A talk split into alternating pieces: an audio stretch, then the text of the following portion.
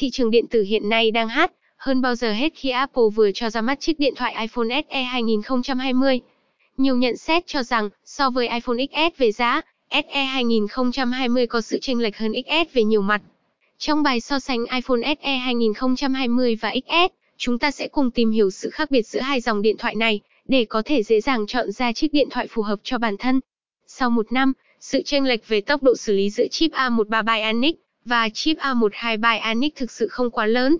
Cùng với tùy chọn cập nhật lên phiên bản iOS, RAM 4GB của xe 2020 thực tế không thua kém gì iPhone XS với giá cả phải chăng, và đi kèm phiên bản iOS 13 cài sẵn với RAM 3GB. Khi so sánh iPhone SE 2020 và XS về pin thì trên thực tế, iPhone SE 2020 có dung lượng pin khá khiêm tốn, với thông số pin tương tự iPhone 8 là 1821 mAh, thời lượng sử dụng có thể chỉ khoảng một ngày